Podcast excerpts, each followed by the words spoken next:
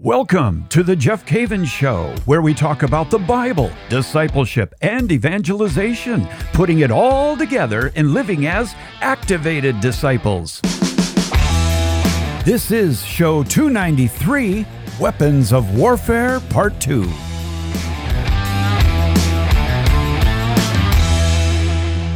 Oh, we have been talking a lot about this lately, haven't we? War and rumors of war around the world again this week.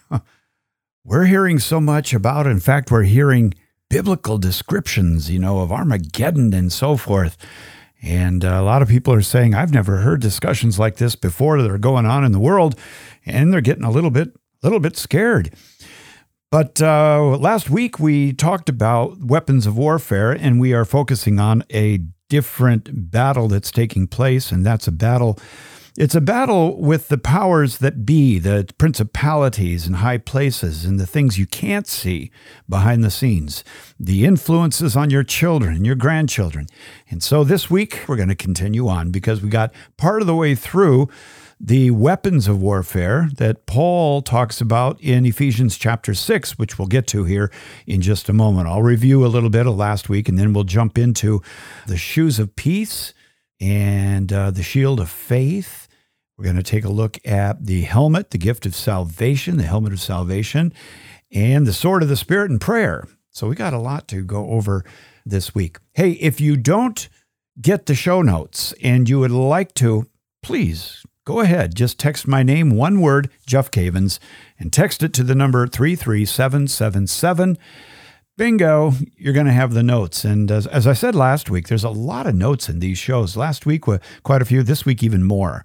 And um, it's always good to have those, especially if you're joining me in the car, you're jogging, you're at the beach, whatever. And you want to you want to get those notes, but you really are not in a place where you can write them all down. That's what they're for. They're there to help you. All right. Well, let's start here by uh, once again reading Ephesians chapter 6, where we're drawing from. Paul said to uh, the Ephesians, and by the way, he's writing from prison when he writes to the Ephesians. And so he sees a lot of Roman soldiers. He gets the get up. He's making analogies based on what he's seeing through his cell as he's in prison. So listen to this. Finally, draw your strength from the Lord and from his mighty power, put on the armor of God, so that you may be able to stand firm against the tactics of the devil.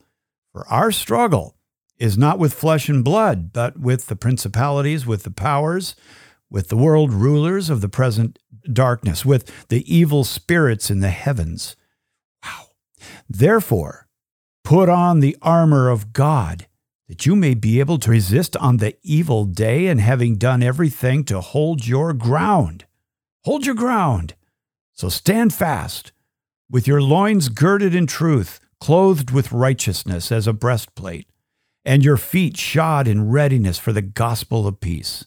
In all circumstances, hold fast as a shield to quench all the flaming arrows of the evil one and take the helmet of salvation and the sword of the Spirit, which is the Word of God. Ephesians 6 10 through 17. It's in the notes. I mentioned to you last week that there's really three imperatives. Number one, be strong in the Lord and in his mighty power. Be strong. Number two, put on the full armor of God. And number three, stand so you can stand against the, the devil's schemes. And, and really, a fourth one, and that is pray. But for our struggle is not against things that you can necessarily see, there's spiritual forces out there, and we have to take them very seriously. To the person who doesn't believe that, well, one day you will, and it's going to come as a surprise. But we also spoke about the breastplate of righteousness last show. Oh, we spoke about the belt of truth first last show. The truth will prepare you for battle. Don't walk around relaxed and not prepared. Remember, I talked about how the belt of truth is something where you pull up the long robe and it's tucked into the belt so that you gird your loins. You're ready for action. You're ready for the battle. You're not relaxed and you're not going to be taken off guard. And then we spoke about the breastplate of righteousness on the last show. Walk in the in the righteousness of Christ and throw off everything that will weigh you down. And I love that scripture, and I'll just read it again to you. The writer of Hebrews, chapter 12 and verse 1 said, Therefore, since we are surrounded by so great a cloud of witnesses, let us rid ourselves of every burden and sin that clings to us and, and persevere in running the race that lies before us. Beautiful. Okay, so let's go on to the next one. When we talk about the armor that God has given you, all of it is uh, armor in the sense of protecting yourself, except for one, the sword of the Spirit, and we'll get to that. That's offensive. And now the next one are the shoes.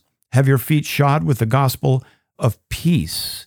And I love that. Let's see, going back to the actual text, it says that have your feet shod in readiness for the gospel of peace. In other words, the shoes that that you put on is the preparation to share the good news with people, to share the good news. And that, by the way, is how you defend yourself.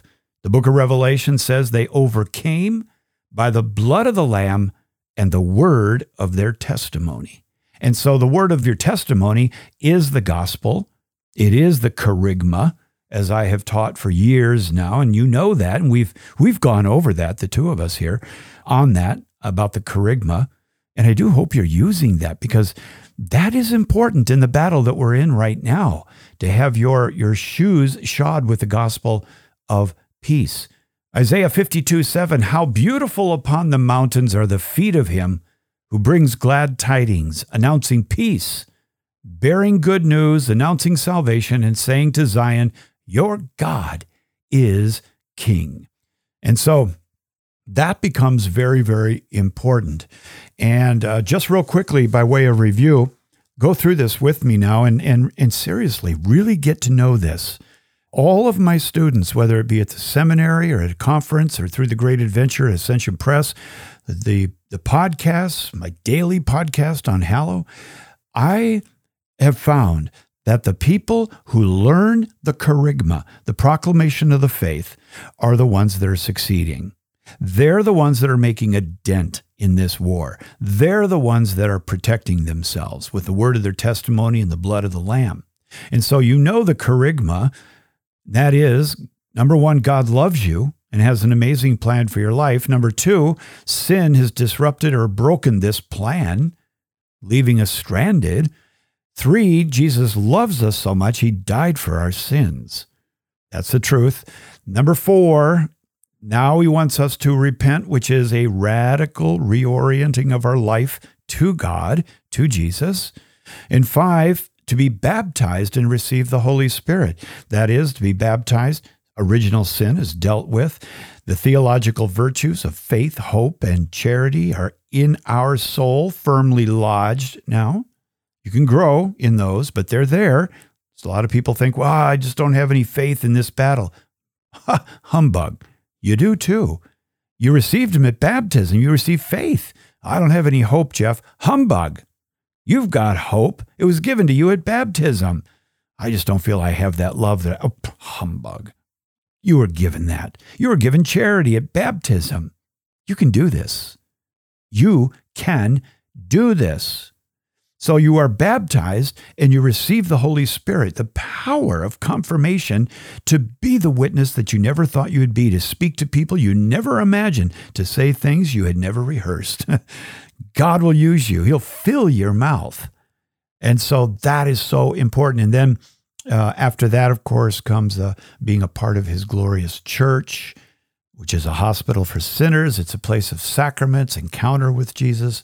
And then finally you're going to you're going to come full circle and you're going to make disciples yourself and bring people to Jesus. That, my friend, is is having your feet prepared with the gospel of peace. Wherever you go, you're bringing that gospel with you in this spiritual battle. That's important. Okay, we've got more to cover here, but I'm going to take a break. When we come back, we're going to take a look at the shield of faith and see how that becomes part of our armor in this cosmic battle. You're listening to The Jeff Cavins Show. Okay, here's the gut check right here because if nothing changes, nothing changes. Do you want to be holy? And do you want to be an instrument of renewal in this world? And if so, do you believe it's possible? Do you know what it looks like? Do you know where to begin? Because if nothing changes, nothing changes. My name is Father Mark Mary. I'm a Franciscan friar of the Renewal, and I wrote a book called Habits for Holiness. And it pulls from over 800 years of Franciscan tradition, wisdom, and experience of radical and total discipleship in the midst of the world, but in a way which begins with little steps and works not only for religion, not only for priests, but for everybody. The change you desire is possible. The conversion you desire is possible. The renewal you desire is possible. The healing you desire is possible. And it begins with little steps. So, to guide you on your way and to help you make the next best step of renewal in your life, I'd invite you to pick up a copy of my book, Habits for Holiness. God bless you.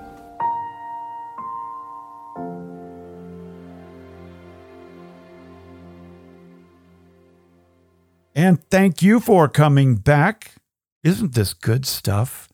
It really is. It's good stuff. It, I know that, you know, a lot of people feel like, hmm, I don't know what to do. You know, they feel like their culture is falling apart and that their children are being unduly influenced in such a negative way. And you almost feel like like people are just sitting back saying, I hope we just get through this. But that isn't the mentality of a warrior in the kingdom of God.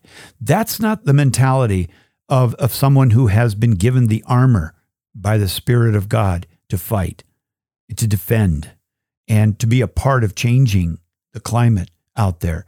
If nothing else, you can certainly do something about your own family, which you you'll be called on someday. You'll have to give an answer to that to God about how you led your family and how you prayed for them and taught them and told them about the armor even.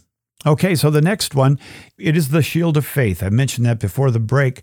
When we talk about the shield of faith, the Romans had these these shields that were oh about anywhere from like three to four feet tall. And they were about two feet wide and they were made of leather. And the leather was stretched over wood typically and then reinforced with metal at the top and the bottom. They were they were kind of uh, weighty, especially after they soaked them in water. So you had that wood and you had that uh, the leather stretched on there, and that was soaked in water. And then then they were effective at doing what? Well, they put out flaming arrows, which is how how the temple, by the way, was destroyed with fire in uh, 587 and then 70 AD by the Romans. So this the shield of faith will quench the fiery darts of the enemy. Now, I know you can imagine yourself holding up a shield of faith, but how, how do you practically uh, utilize this? How do you practically walk in this truth? Well, here's how. The shield of faith that blocks this, the fiery arrows that are coming at the head of your children, right to the head of your children and to the heart of your children. And you stand in front of them, and it is faith that is going to overcome. Now, faith, this idea of in Hebrew, emunah, and in Greek, pistis, these words, emunah and pistis, faith, is not simply a believing of something in the head. The enemy comes to your family with fiery darts, and the, the answer to that is not, oh, that you can't touch us with that because I believe something. Faith goes beyond believing, and it's faith with works, faith with action. And so the way that the way that Pope Benedict defined this in such a beautiful way as he says that that faith is really, and this is in the Catechism, by the way, faith is really uh, divided up into two two things. One, mental assent, an agreement that that when we are attacked by the enemy and our families are attacked, our minds are under attack, our hearts, the first thing that we do is we we go to the word of God, just like Jesus did in the Matthew chapter 4 when he was in the wilderness for 40 days and 40 nights. What did he do? He said to the enemy, "It is written." And then he followed that by entrusting himself to the Father. And those are the two movements of faith a mental acknowledgement coupled with a personal adherence or trusting in God. That is how you stop the attacks of the enemy. Is that you believe what God said and you walk in it. And you walk in this victory. You take authority over your home and your children and you bind the enemy's works around your home, around the school that they're at, on the bus on the way to school. You take authority. You walk in faith. That is our responsibility as mature adults to walk in that faith. And then you know what they do with these, these shields sometimes, the Romans? They would interlock those shields with one another and push back the enemy as a group. So that's another reminder to you, and that is we're not alone in this. We can lock shields with our friends and we with our children behind us we can stand and stand therefore and we can walk in faith. We don't have to just sit like a you know cowering like a turtle in the shell or stick our head in the sand and sing hallelujah. We can be a part of this fight just like david did. Little david he runs to the front of the line. He didn't just believe that he could take on goliath his faith was, yes, I know I can do this. And it was coupled with, I'm going to do it. And he did. He had faith. Isaiah 54 17, no weapon fashioned against you shall prevail. Every tongue you shall prove false that launches an accusation against you. This is the lot of the servants of the Lord, their vindication from me, says the Lord. And I love 1 John 5 4. All this is in the notes, my friend. Whoever is begotten by God conquers the world, and the victory that conquers the world is our faith. 1 Peter 1 9. As you attain the goal of your faith, the salvation of your souls. Isn't that great? The next one is the helmet, the helmet of salvation. Going back and reading that, it says, Take the helmet of salvation and the sword of the Spirit, the helmet of salvation. That is a beautiful one. You've probably have seen these helmets that the Roman soldiers would would wear. It really is a ceremonial uh, helmet signifying victory, which indicates that the battle for us has already been won. And I mentioned that last week. Remember that? Getting upset about a football game that's already won. That's what a lot of people do. Well, in 1 Thessalonians 5 8, Paul says, But since we are of the day, let us be sober, putting on the breastplate of faith and love and the helmet that is hope for salvation. That is a beautiful thing. And I think Isaiah 33 2 was in mind here when it says, Isaiah said, O Lord, have pity on us. For you we wait. Be our strength every morning, our salvation in times of trouble. So, this helmet of salvation that we wear is very important because it gives us the mind of Christ and the hope of salvation. That we were saved, we are being saved, and we hope to be saved all the way to the end. Our salvation is, and our knowing this is a weapon in our arsenal and it protects the head, it protects the, the mind. And when you're in a spiritual battle, my friend, man, you got to be thinking clearly. And that's why when you wear the helmet of salvation, don't start wearing other helmets, you know? Don't wear a helmet of pornography. Don't wear a helmet of a love for money or stardom or anything like that. Put on the helmet of salvation, hope for salvation. Psalm 140, verse 7 I say to the Lord, You are my God. Listen, Lord, to the words of my prayer. I love that. The next one is the sword of the Spirit. And that sword is the word of God. It's the word of God, just like Jesus wielded a sword in the wilderness on the three times that he was tempted. He said, It is written. Went that sword. Psalm 149 6, with the praise of God in their mouths and a two edged sword in their hands. Isn't that great? With the praise of God in their mouths and the two edged sword in their hand. You know, in the Old Testament, the battles were won by the choir because the choir quoted God's word. The choir gave praise to God in the midst of the battle.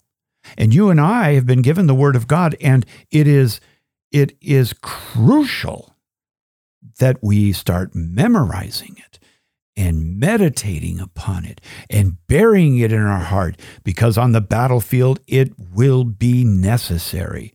The time to learn this is not in the middle of the battle, but before the battle begins, and it has begun. And I would say it's not too late still. You can get in on this. You can fight the battle that's going on. You're going to have to one way or another. Let's admit it. Okay. Hebrews 4:12. I love this one concerning the sword of the spirit. It says, "Indeed, the word of God is living and effective, sharper than any two-edged sword, penetrating even between soul and spirit, joints and marrow, and able to discern reflections and thoughts of the heart." Isn't that great? And it's the only offensive weapon here, really. So here's what I'm going to suggest. If you have gone through Bible in a year, you might want to do it again. Just get that word down inside of you. If you have never gone through the Great Adventure Bible Study, the 24 week study that I teach, 24 hours from Genesis to Revelation, using the Great Adventure chart, do it. Get the Word of God in your heart. Listen, you're in a war, and God has given you weapons, the sword of the Spirit. When you're in war and He's given you a weapon, that is not the time to say to God, Yeah, someday I should probably do that. When? At the end of the war? Let's do it now. I'm just cheering you on, my friend. I'm cheering you on because I know you might be on your way to work and they're not going to cheer you on, but I will. Sword of the Spirit. Yes. Amen. And then finally, prayer, the hotline to heaven, gift of praise, prayer. We are to pray. And this is so valuable in warfare. Surround your children with prayer, a hedge of protection. Surround your home with prayer. Do what my friend Barry in Philadelphia does. I commented on him a few weeks ago. Put holy water on the doors and the windows of your home. Pray. Thank the archangels for watching, for your, your guardian angel to watch over your home. Pray. Confess who God is. Confess who you are in relationship to God. And overcome by the blood of the Lamb, the sacraments, the blood of the Lamb, and the word of your testimony. That's how we're going to, to overcome. That's what prayer is. Paul said to the Corinthians in 2 Corinthians 10:3, "For although we are in the flesh, we do not battle according to the flesh. For the weapons of our battle are not of the flesh, but are enormously powerful, capable of destroying fortresses. We destroy arguments." And he also said to the Romans, he said, in the same way, the Spirit too comes to the aid of our weakness, for we do not know how to pray as we ought, but the Spirit itself intercedes with inexpressible groanings. That's praying in the Spirit. And the one who searches hearts knows what is the intention of the Spirit because it intercedes for the holy ones according to God's will. So pray. Pray in the regular way you can. Be honest with God. Ask for the protection for your children. Ask that the place of your influence would be protected. And pray in the Spirit. Pray, if, if you if you have pray in tongues, pray in the Spirit. Allow the Holy Spirit to pray through you in this battle. You'd be surprised at the number of leaders in our country today that are Catholic leaders, teachers, catechists, bishops, priests, deacons who pray in the Spirit. I'm not going to give you a list right now, but you know who they all are. And they pray in the Spirit. And that's something that we need to do as well.